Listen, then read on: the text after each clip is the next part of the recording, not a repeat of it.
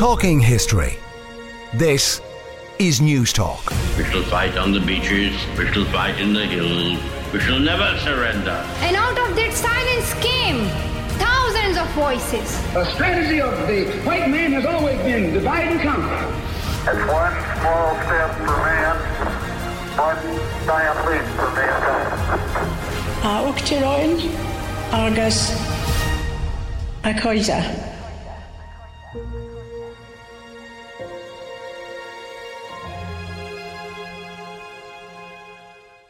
Good afternoon and Merry Christmas. We're talking history on Newstalk 106 to 108 with me, Patrick Geoghegan. Hope you're having an absolutely wonderful day and we're going to keep you entertained over the next hour with a special Christmas edition of the show. First, we're going to be finding out how the British royal family has celebrated Christmas over the centuries, and then we'll be exploring the women in the life of Jesus, why they've been ignored for so long, and what new insights we can get into the story of the first Christmas.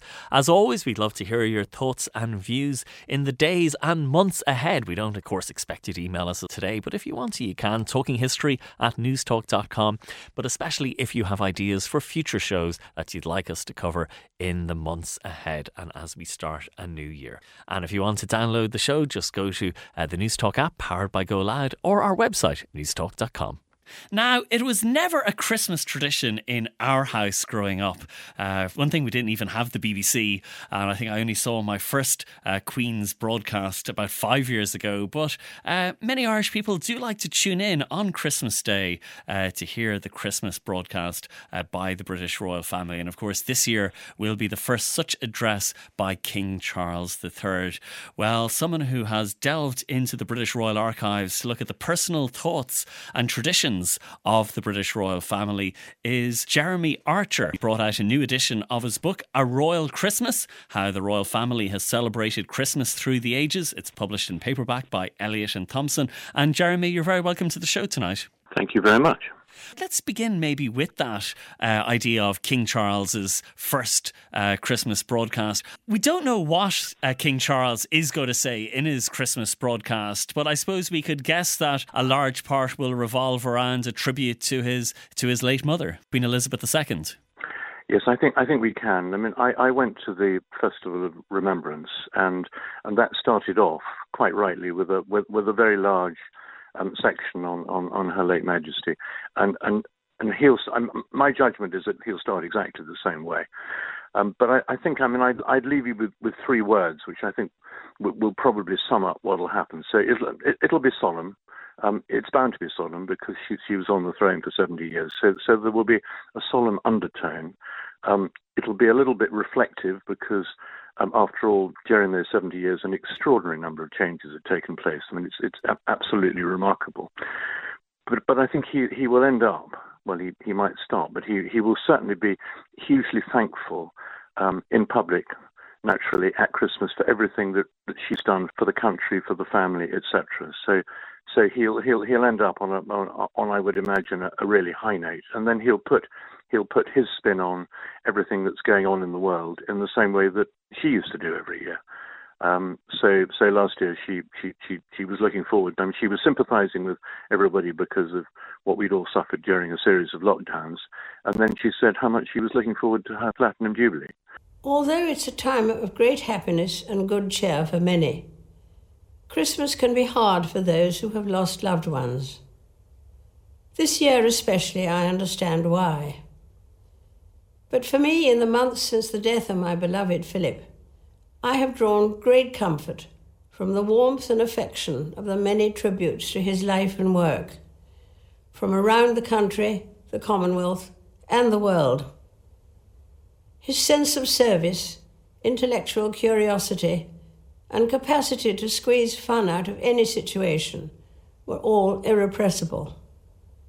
That mischievous, inquiring twinkle was as bright at the end as when I first set eyes on him. But life, of course, consists of final partings as well as first meetings. And as much as I and my family miss him, I know he would want us to enjoy Christmas.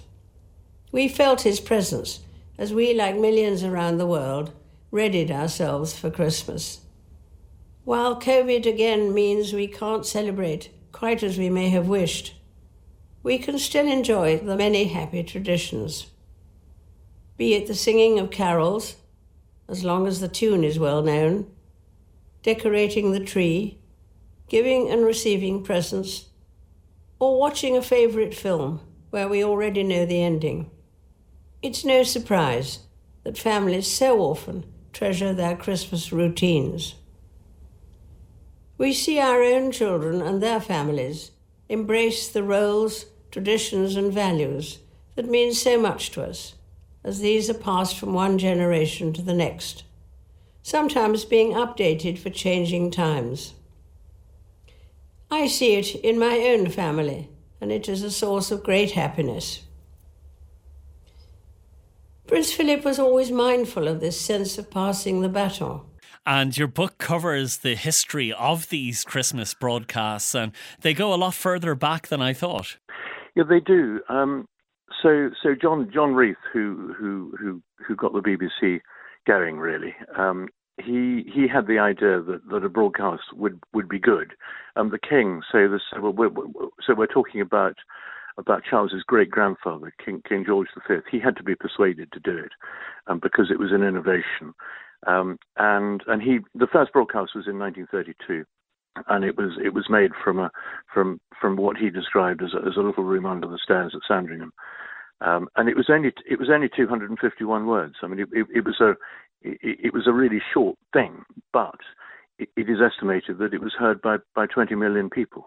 Through one of the marvels of modern science, I am enabled this Christmas Day to speak to all my peoples throughout the empire. I take it as a good omen that wireless should have reached its present perfection at a time when the empire has been linked in closer union. For it offers us immense possibilities to make that union closer still. It may be that our future will lay upon us more than one stern test. Our past will have taught us how to meet it unshaken. For the present, the work to which we are all equally bound is to arrive at a reasoned tranquility within our borders to regain prosperity without self-seeking. Um, and, and, and it continued, and it, it, was a success. It was a good idea, and it's continued ever since. There, there have been one or two. There have been one or two intermissions, but um, but basically, 19, 1932 was the start, and we're still with it. There are some uh, wonderful insights in the book, and I think the bit that stood out for me was uh, the section on World War II and uh, the Christmas card from 1940 of the King and the Queen uh, alongside Buckingham Palace, which was partially in ruins after having been bombed, and it was a way of really connecting with the people. Yes, it was. It, um, it, it, was an unusual Christmas card. I mean, uh, there they were, standing in front of the ruins. It was. It was in fact the ruins of the of the private chapel, which incidentally was never rebuilt, where where Her late Majesty was christened. So so the, the, the German German bomber had come down the Mall, and I mean, they they could easily have have been killed. They could, or or at least seriously wounded, if they'd been standing in front of the windows at the time, but they weren't. But the key point, just as you say, is, is that this was a way of saying, sending that Christmas card. You know, we're we're in it with you. We're we're suffering with you, and and, and Queen Elizabeth, the Queen Mother, later said, you know, she she was able to look the East End in the face. So it was it, it, was it was an important moment. It was an important Christmas card. They were connecting with the people, which of course they've they've always done so well over the years. And is it true that uh, the quote that you sometimes hear that they, they said they were glad that they would now be able to look the, the people of London in the face now that they had also yeah, been bombed? Yeah, no, I, I, it's. I, I, my understanding is it's true. Um, I mean, they were, they were, they were always out and about, just sympathising with people who were who were frankly going through a, a, pretty desperate time. I mean, at one stage during the Blitz, London suffered 57 consecutive days of bombing, and it and it it started on the 7th of September 1940, and it didn't stop until the 10th of May the following year, um, and and some dreadful damage was done, but but they were but they suffered with us. The two princesses spent most of their time down at Windsor, but but the king was he, he, was in the thick of it. So let's talk about you know Christmas. We always think of things like gifts and food, and uh, there are aspects that you explore as well. Uh, what food would be served? In, at one part, you have uh, recipes uh, from the from the different times, and you get a sense of uh, some of the the treats the British royal family would have enjoyed. Yeah, I think when you so I, I, I look back. I mean, I, I started I started in 1066, but, but but but that's only because the conqueror was crowned in Westminster Abbey on 1066. It was the, the medieval feasts were were, were huge and, and, and frankly rather rather obsessive. Um, but they they they had big parties at Christmas. So medieval Christmases were were big events, and they had they had all sorts of of, um, of really quite exotic foods. Um, I'm, I'm sure, and I have absolutely no doubt that all, all, that has changed. So as you as, as you wind on into the, the, last century and the present century, life is a lot simpler. Um, but there is an emphasis on, on, on, on having a decent meal. It, it's like the rest of us, really. You you have a good meal, you sit down together. It, it's a family Christmas. This is this is their private time. Nobody really knows what goes on. They do they do invite people so they, they will invite members of the household, but it but it's their time. Um, but they also give parties, of course, for the staff. Um, yeah, it's it, it, it's a celebratory meal. It's it's what we all do. And there's, I think, the recipe for an Empire plum pudding. Yeah, the Empire plum. Yes, it's, it's quite fun. There. So somebody dreamt up this recipe, and then and then it was printed, and then it it, it was sent round. Yeah, I mean, this is this is all about engaging with. This is another way of engaging with the people, and there are some quite some some quite charming touches. But you're right. There's there's a there's a very precise recipe for the empire for the empire plum pudding. And what about gifts then? What do you give the the monarch who has everything? Yeah, it's well, Queen Victoria and Prince Albert, the Prince Consort. They they they were they were absolutely meticulous in, in, in documenting their gifts, and, and in her in her journal. Um, so they, the German tradition was was something called Bescherung. So Bescherung, they they exchanged gifts on on Christmas Eve, and he took an enormous amount of trouble. This is Albert took an enormous amount of trouble. Um, either finding or indeed designing gifts for Victoria, and, and although she didn't design things, she put a huge amount into what she gave him, and and, and all this is catalogued because all these items are in the royal collection, and if you if you if you fiddle around, you can see pictures of them. But what, what do you, exactly as you say, what do you give somebody who has, who has everything? So the the only the only observers Christmas in the last century that I've got, um, there was there was some quite there were some quite funny gifts exchanged, and some of them, oddly enough, were were hand-me-downs because somebody had, had had something in the past that they didn't want, so they then passed it on to somebody else. So, so in many in many respects, they sometimes it would appear behave a bit like the rest of us because we've all got things that we don't want, and, and we might be able to to pass them off.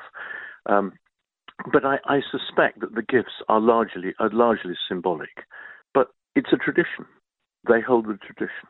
And, you know, Queen Victoria seems to be a, a, very important part of this whole story. Did she, in a way, help define how Christmas was celebrated in Britain? Yeah, there's a bit of there's a bit of myth about this. So I think we've really got to look to Albert.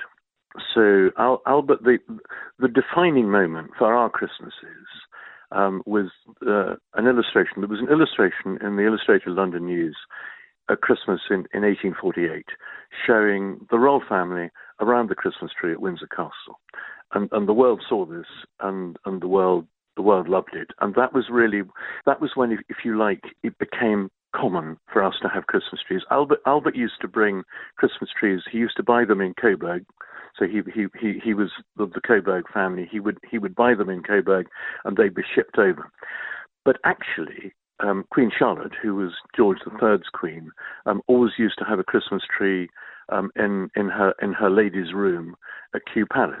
So so that's winding the clock back a further 50 years. So the so the German tradition of the Christmas tree as opposed to the British tradition, which which was called the kissing bough. So we, we, we did have a tradition.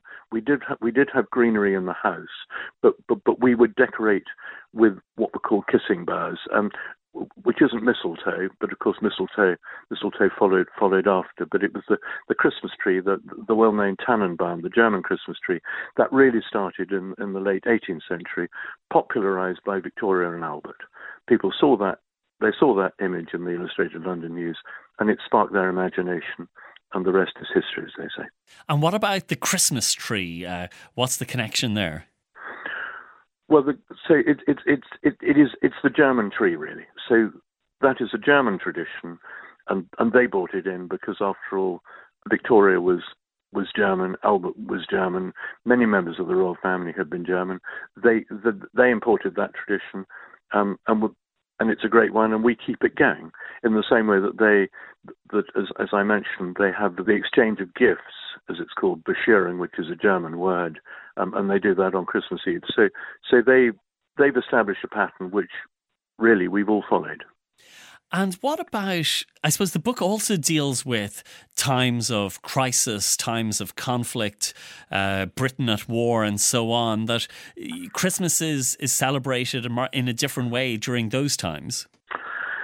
Yeah, I, I suppose what I, what I was at pains to, to explore, and in, well, explore and explain, is the fact that um, although the royal family do things on a different scale, they are not an ordinary family.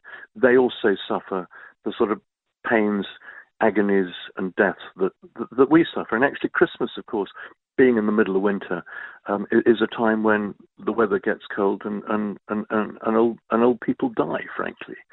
So so they they've been through it just like we've been through it, and they have to cope with it in the same way. I think the you mentioned you, you asked me about the 1940 Christmas card. The the, the key address, the, the, the best known of all the of all the of all the Christmas broadcasts was was 1939, when George George VI, who really hated doing this, and you know, the King's speech, he had to his stammer had to be somehow sorted out, and it was sorted out. But he but he broadcast about. Um, about the time of the time of the year, uh, the gate, the, the man at the gate of the year, and, and war had started. It was the phony war. So it, it was a crisis, and, and, and he knew it was a crisis, and he was connecting with the people at a time of crisis. So the royal family have, have been with it. Then They've, they've had problems at Christmas as well.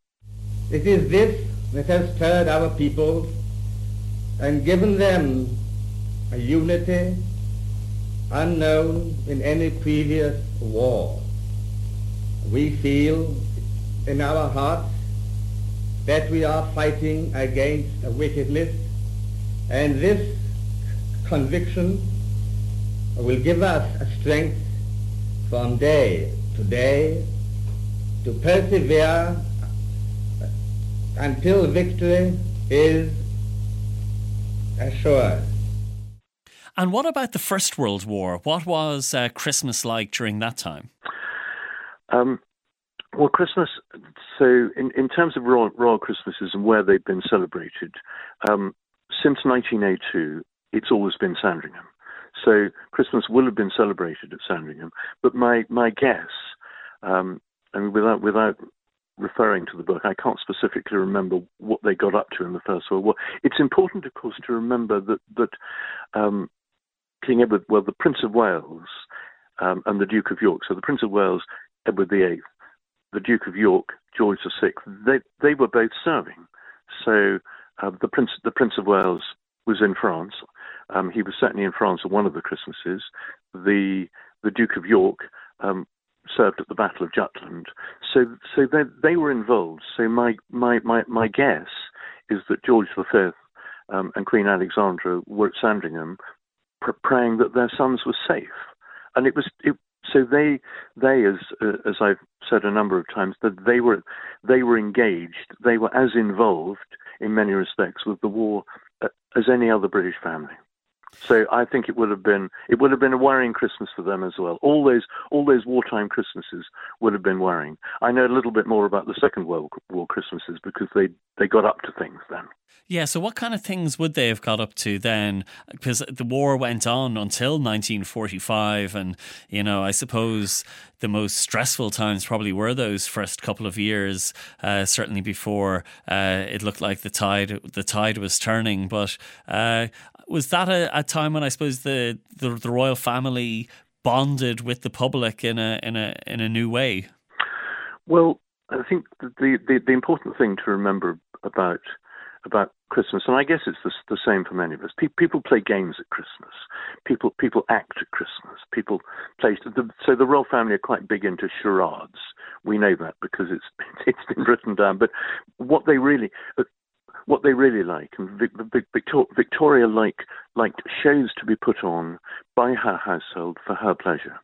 And in the Second World War, the, the first thing that happened at Windsor Castle was was a nativity play, but it was a nativity play organized by the headmaster of the local school, involving local people, but most importantly, involving the two princesses, Elizabeth and Margaret Rose. So, and it rolled, you rolled on from a nativity play to a series of pantomimes, um, all at Windsor Castle, to which to which the public could appear. So the house the household came came for nothing, and then the public could buy tickets, and money was raised for charity and and the starring roles were were held by um, Princess Elizabeth and Princess Margaret Rose. Very good. And I suppose every family has its uh, conflicts, and especially at Christmas time, there can be fights and arguments and all of that. And uh, there can be uh, embarrassments and moments of awkwardness. And you very much see that during the abdication crisis when uh, things were a little bit tricky at Christmas. Yeah, that, that would have been. Um that would have been a really, really tricky Christmas. So, so, so we're we're in December 1936.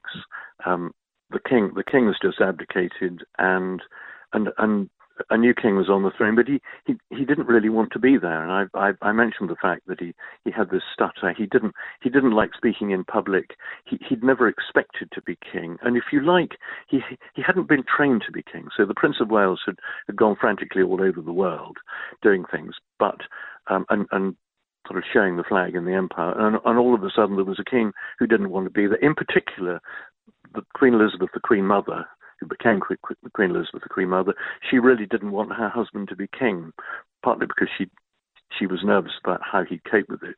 So I think it must have been a really, really tricky Christmas. That's probably one of the most tricky ones. And and incidentally, he King George VI um, he, he didn't make a Christmas broadcast that year. He, did make one in 1937, and then he didn't in 38 because he just didn't like doing it. In fact, he said, "I really do, I don't begin to enjoy Christmas until I've made my broadcast." But I, I think December 9, I think Christmas 1936 was probably one of the most difficult ones that they had. Are there any traditions that the British royal family have at Christmas that might look strange to us now in the 21st century because they've been uh, handed down from generation to generation that that might just look maybe a little eccentric?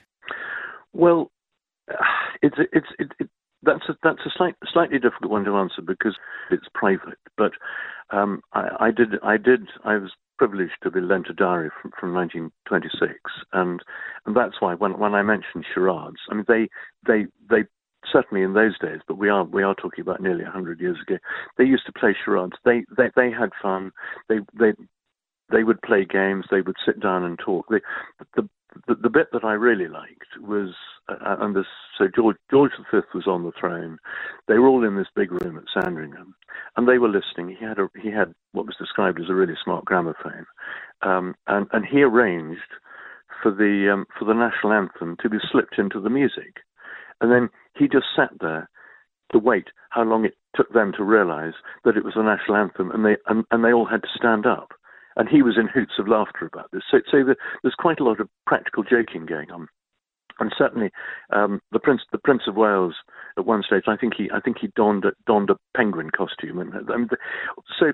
But that's not really a tradition. That I think the key traditions that that that we know about, of course, the the walk to church on Christmas Day, when when when people their phones out and and but they love to people would love to see the the royal family walking from the house to the church and then of course there's the Boxing Day shoot. So I don't, I don't think either of those are eccentric. Those are those are the two things that, that we know happen. Um, the rest of it behind closed doors. So I, I don't I don't think there's anything there's anything eccentric. But the point is that they're there, they're there as a family, they're there together, and they're having fun. Okay, well, Jeremy, thanks so much for joining us tonight to talk to us about how the royal family has celebrated Christmas through the ages. The book is called A Royal Christmas. It's published in paperback by Elliott and Thompson. The author, Jeremy Archer. And Jeremy, thanks so much. Patrick, thank you very much indeed. How have Mary, the mother of Jesus, Mary Magdalene, Mary, Martha, and a whole host of other women, named and unnamed, been remembered by posterity? And how were they silenced, tamed, or slurred by innuendo? Well, a new book digs into the biblical texts, exposing misogyny and offering alternative and unexpected ways of appreciating these women as disciples, apostles, teachers, messengers, and church founders. The book is called Women Remembered Jesus' Female Disciples. It's published in hardback by Hodder and Stoughton. The authors are Helen Bond and Joan Taylor. And Helen, you're very welcome to the show tonight. Hello, thank you. It's lovely to be here.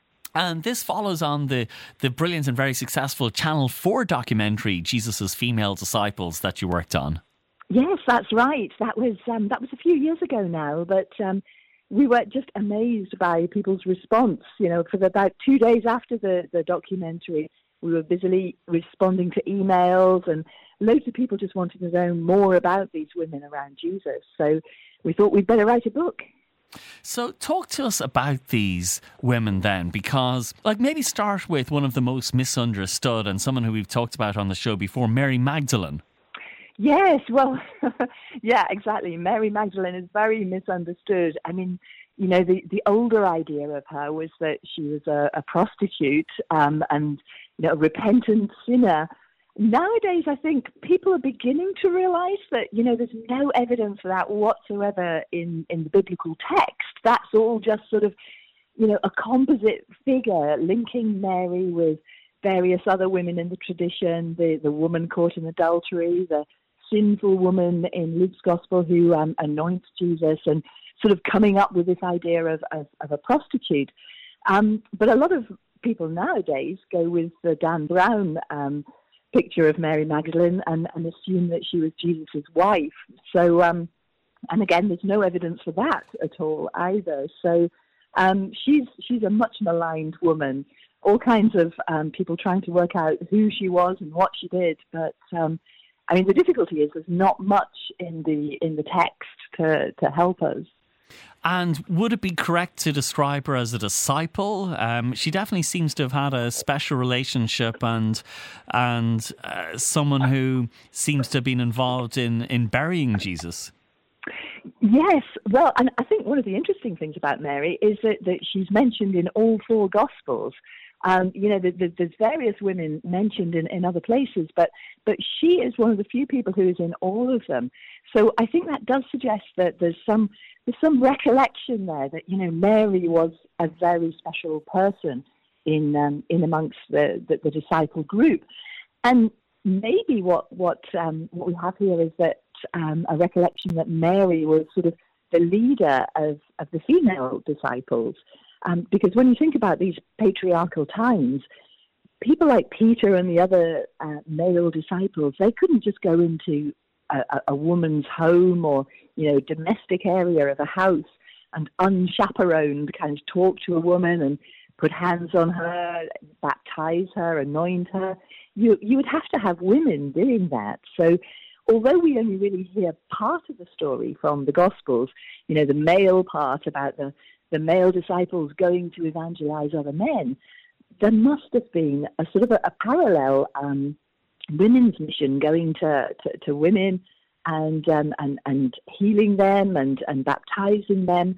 And the fact that Mary is, is mentioned in all four Gospels perhaps suggests that she was sort of the leader of, of this group in the same way that Peter is the leader of, of the male apostles. She's maybe the, the sort of the central one here. And, um, and, and that then would give her really quite um, quite a lot of prominence within the group. but yeah, I mean, you're right too that um, she's the one who's mentioned in all of the accounts of, of the burial, and um, and you know, burial was normally something done by women, and normally, you know, the closest woman to you. So, um, so again, the fact that Mary is doing this suggests that she is in a very close relationship with Jesus. I mean, that doesn't have to mean that she was his his wife or his girlfriend, but um, you know, she is clearly the one out of all these women who sort of takes it upon herself to do this. And there are also so many stories of women seeing the risen Jesus. And why was that such mm. an important part of, of the stories? And, and, and, and why was that, I suppose, I suppose that it definitely seemed to be, a, a, a, there seemed to be a significance to it. Yeah, well, I think it's interesting that um, that the stories of the risen Jesus are linked to women because, you know, women's testimony wasn't always respected in the ancient world, quite often not. You know, women were thought to be uneducated and not very intelligent and a bit lightweight. So, you know, if you if you want to be sure of something, you need to bring on a man. You know, has any man seen this? And you do see this within the tradition, actually, that you see them kind of bringing on the men, and and the men are saying, "Well, I've seen him too." and that kind of you know reinforces what the women have, have said. But the fact that the earliest texts seem to suggest that um, the first people first people to see uh, Jesus were these women um, does suggest that that it does go back to some sort of level of historical recollection. So. So again, you know, you have women right there at the very heart of, um, of, of the Christian faith. Talk to me about Salome because this is a woman who has had such an incredible afterlife in terms of fictional representations, whether in terms of movies or programs or an opera by Richard Strauss or the play by Oscar Wilde. That this is someone who in a way, is one of the most famous of all of the uh, people from this period, but yet very much a villain of the story, the person uh, who was to blame for the killing of John the Baptist. Yeah, well, there's there's different Salomes. That that's one of the difficulties. The one the one that we talk about in our book actually is somebody that we know hardly anything about. Um, because uh, Luke mentions her as as part of a group of women who are following Jesus and and um, paying for the whole sort of um, enterprise out of their own resources. So relatively wealthy women who are um, sort of bankrolling this this movement. And we know hardly anything else. Well, we know nothing else about her except that tradition actually says that one of Jesus' sisters was called Salome, and um, and and and we one of the things we sort of looked at, looked at was a a cave just outside Jerusalem where people had gone and sort of written messages to Holy Salome. And we don't know whether it's the same one, but it's just you know interesting that you do have um, these sort of sites where people go and they they remember um, Christian women. Um, but then there's a different uh, there's a different Salome um, who is, as you say, the the one involved in the the death of um, John the Baptist. She's never referred to as Salome in the New Testament, but she's the daughter of um, Herod Antipas's wife, Herodias, and so she's the one who does the dance, and um, Herod offers her anything she wants, even half of her half of his kingdom, and she goes and confers with her mother, and um, the mother says, "Ah, ask for John the Baptist's head." Um, so that's what she does and adds her own little detail that she wants it on a platter. Um, so yeah, she's one of these sort of archetypal negative women. But I think I think what you get in the Gospels actually is is a common thing in patriarchal texts and literature and sort of patriarchal thought altogether that women are either good and virtuous, you know, the Virgin Mother kind of character, or they're they're whores and they're everything that's bad. Um, and so Herodias and Salome and, um, you know, the, the, Mary Magdalene character, I suppose, as she's traditionally been understood as this this prostitute um, prior to coming to Jesus. So, so you get these sort of, you know, women are always one thing or the other. They're really good or they're really bad. You just don't seem to get much in between. And how would you explain the fact that there are these different interpretations and different accounts? Is it something as simple as misogyny that uh, there's attempts to define and put women into their box when there are these accounts? Yeah, I think so. I think one of the difficulties, I mean, well, there's, there's, there's two basic problems. One is that the, the Gospels are written in patriarchal times, probably by men, and they're not writing to give a social history of early Christianity. They're writing to tell us about the spread of the faith from, you know, humble beginnings in Galilee right through to Jerusalem and then on to Rome. And largely they're writing about what men were doing and how men were taking this faith. And most of the time they sort of overlook what the women are doing. So although there are actually, when you start looking for them, quite a few references to women, that the stories are largely about what the men were doing. And then you have that compounded by a second problem, which is that over the years, most of the interpretation of these texts has been done by men, particularly monks in monasteries. And again, they're sort of they're interested in what the men were doing, and and they sort of treat the passages that concern women as sort of light relief. You know, it's not oh here's a little fluffy story about a woman, and um, and don't really assume that there's any heavy duty theology there. So I, th- I think those two things have sort of conditioned us that, so that when we read these texts, um, we often do sort of move quickly over the passages with, with women, or, or we don't take them quite as seriously as, as we should. And who were the the, the, the healed daughters? You know, uh, fascinating about the woman with the flow of blood. Uh, who exactly were these women? well, we, we, we know nothing more about them. I mean, this is this is the difficulty that we have little hints, and you know, sometimes we get a a sentence or a, or just one one story about women, and often they're not named, like the woman with the flow of blood. Um, we're not told anything about who she was, um, just that, that that she has this flow of blood, and that that would have made her impure. Um, because um, uh, uh, blood made you impure, and, and ordinarily you could sort of um, get rid of impurity. But if you have a continual flow, then this poor woman is is she's ill, but she's also considered impure, and um, and so Jesus Jesus's response to her is to touch her. And, and, and if an impure person touches a pure person, then normally the impurity sort of spreads. But, but in this case, Jesus' purity sort of uh, cleanses her.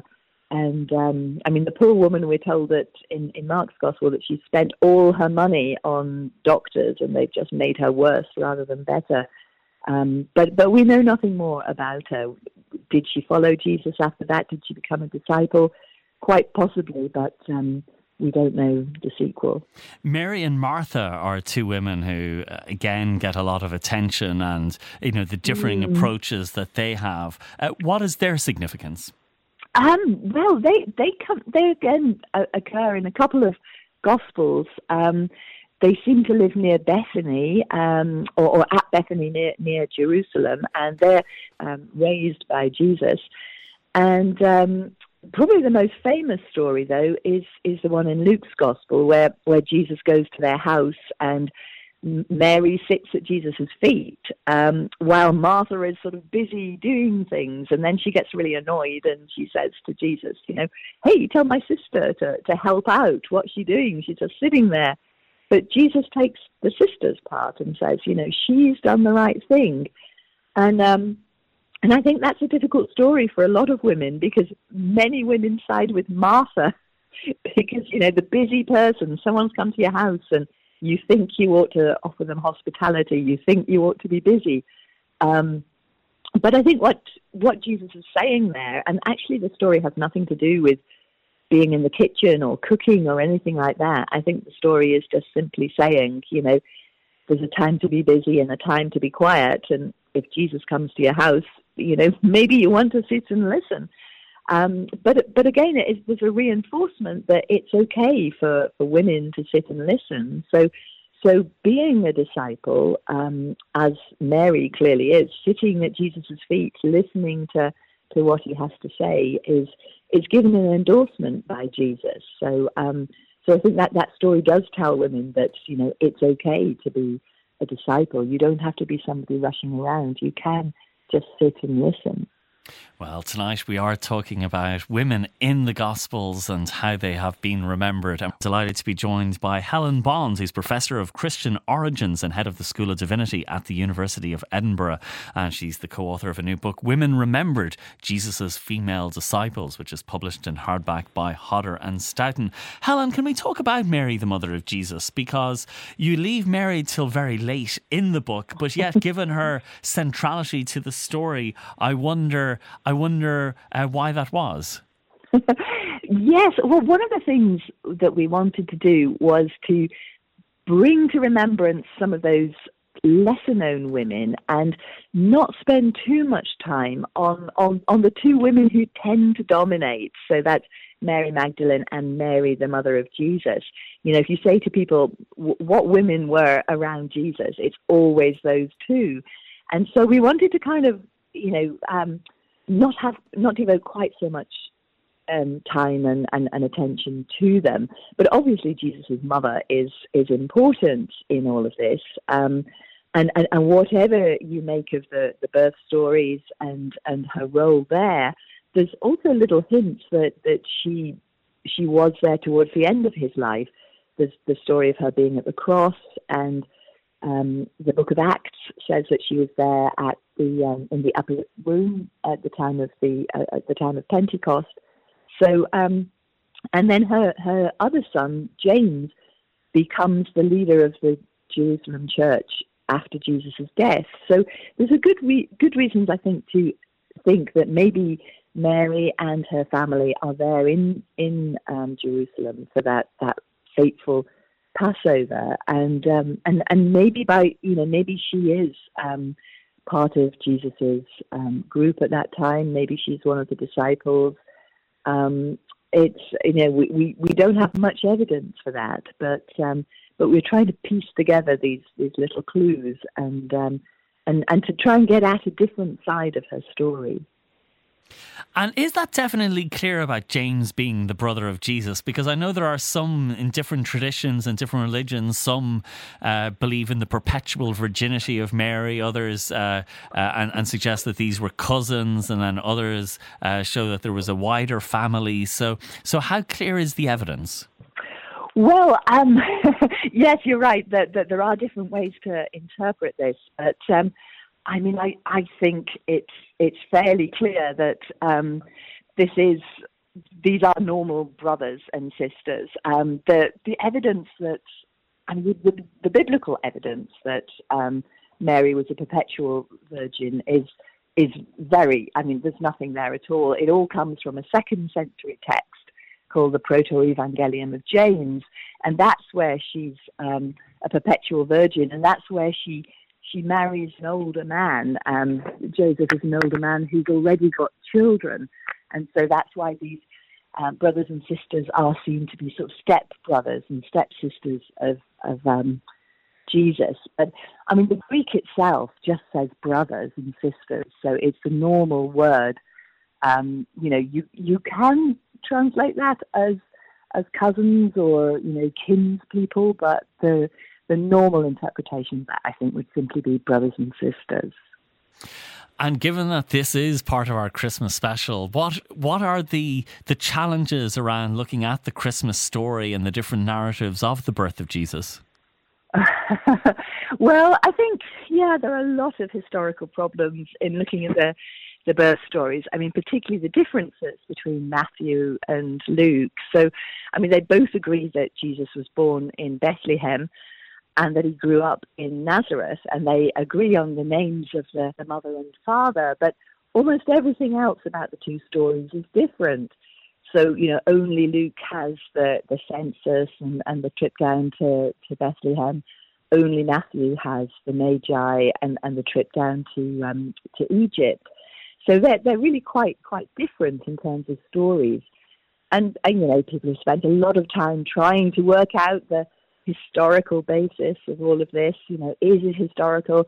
Because obviously, you know, in the ancient world, in biographies, in this kind of literature, great men are given great births and you know great miraculous births. So, so this kind of story was quite common.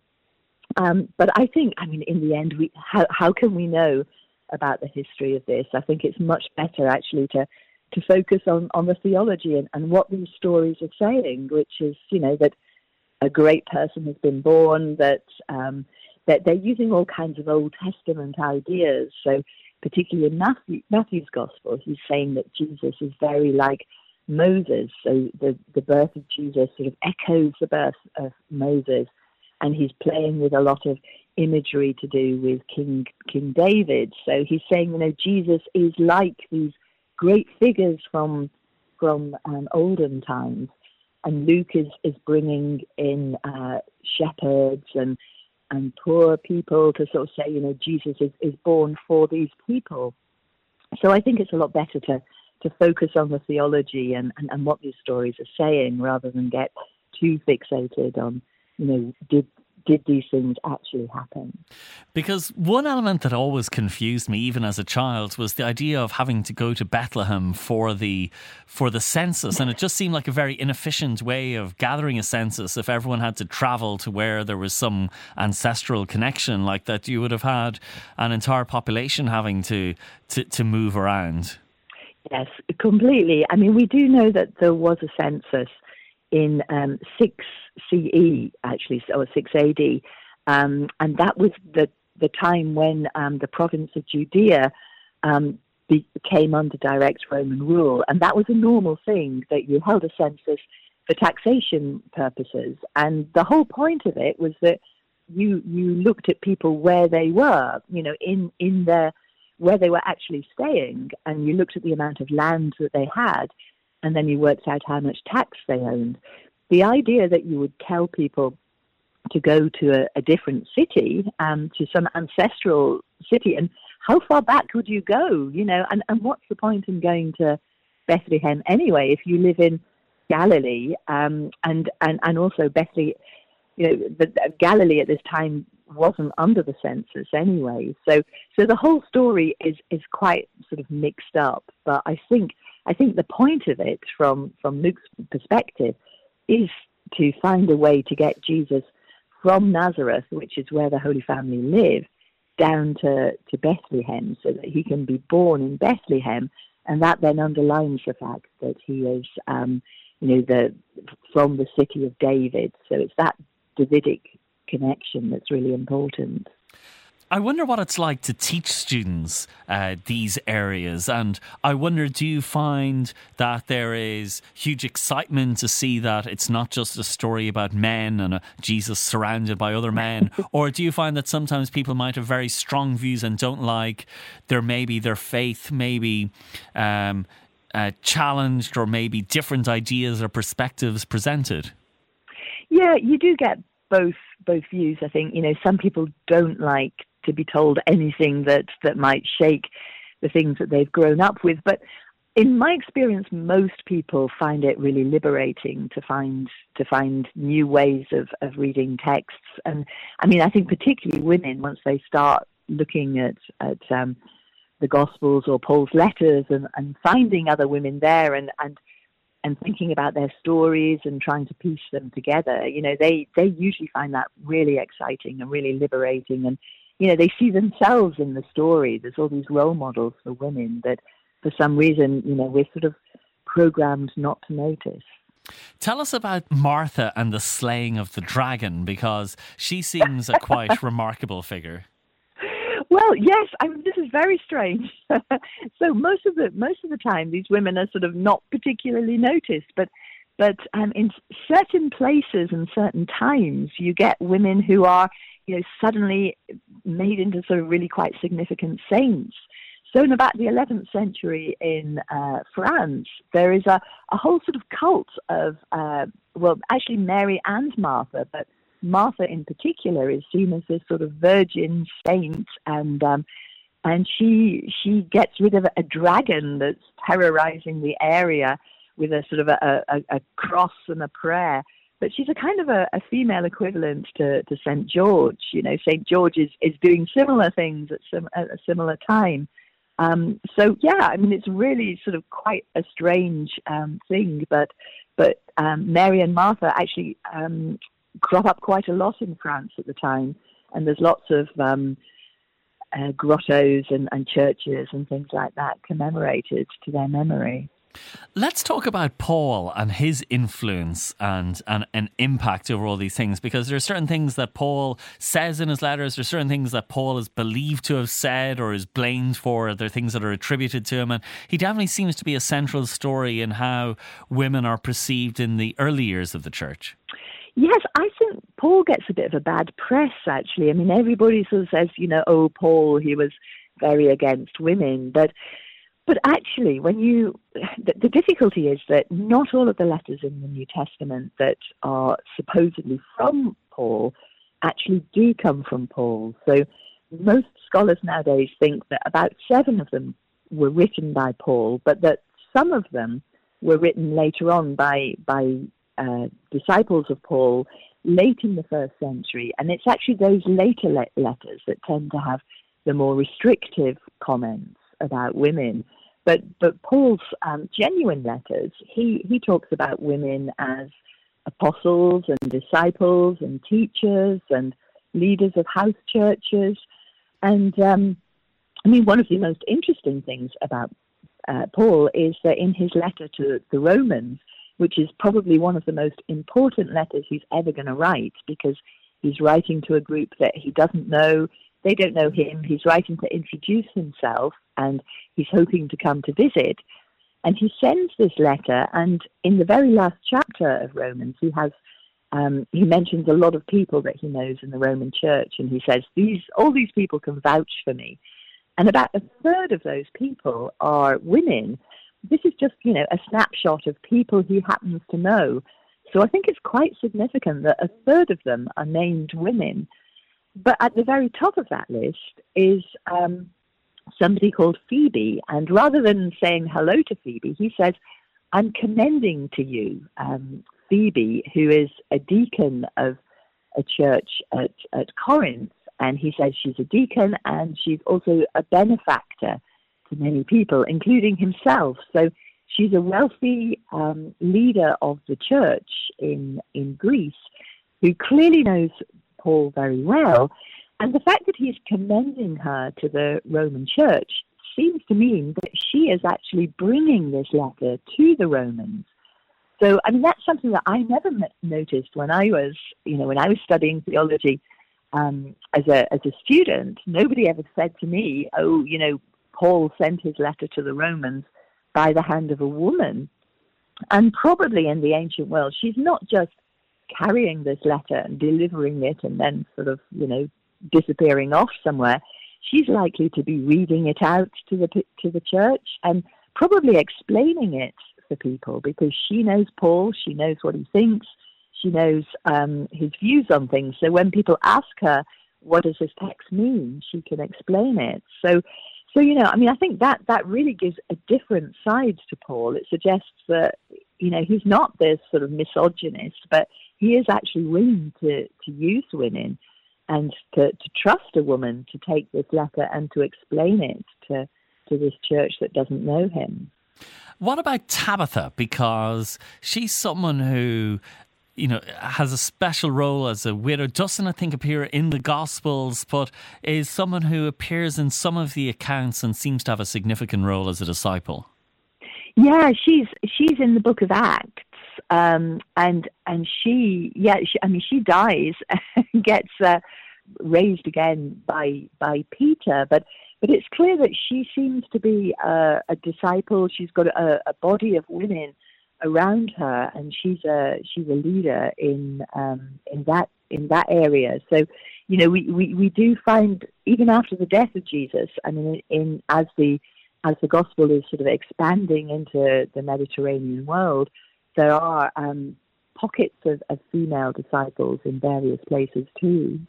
And finally, then, what do you think is, I suppose, the impact of this research and this new interpret? How does it change how we should think about um, uh, the early church and the role of women as well as men in it?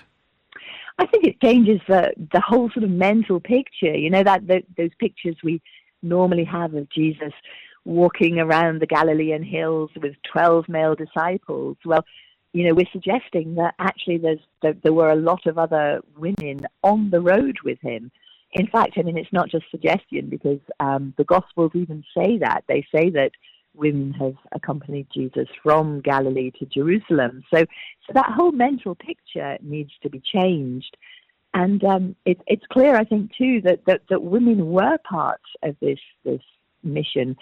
And particularly given the fact that early Christians thought that the world was going to end quite soon, you know, Jesus was going to come back. Um, and, and I think that kind of movement where you think the end is near tends to be quite egalitarian. They're, they're just using everybody, men and women, to get the message out. Women are apostles, women are teachers, women are missionaries, women have house churches in their in their homes.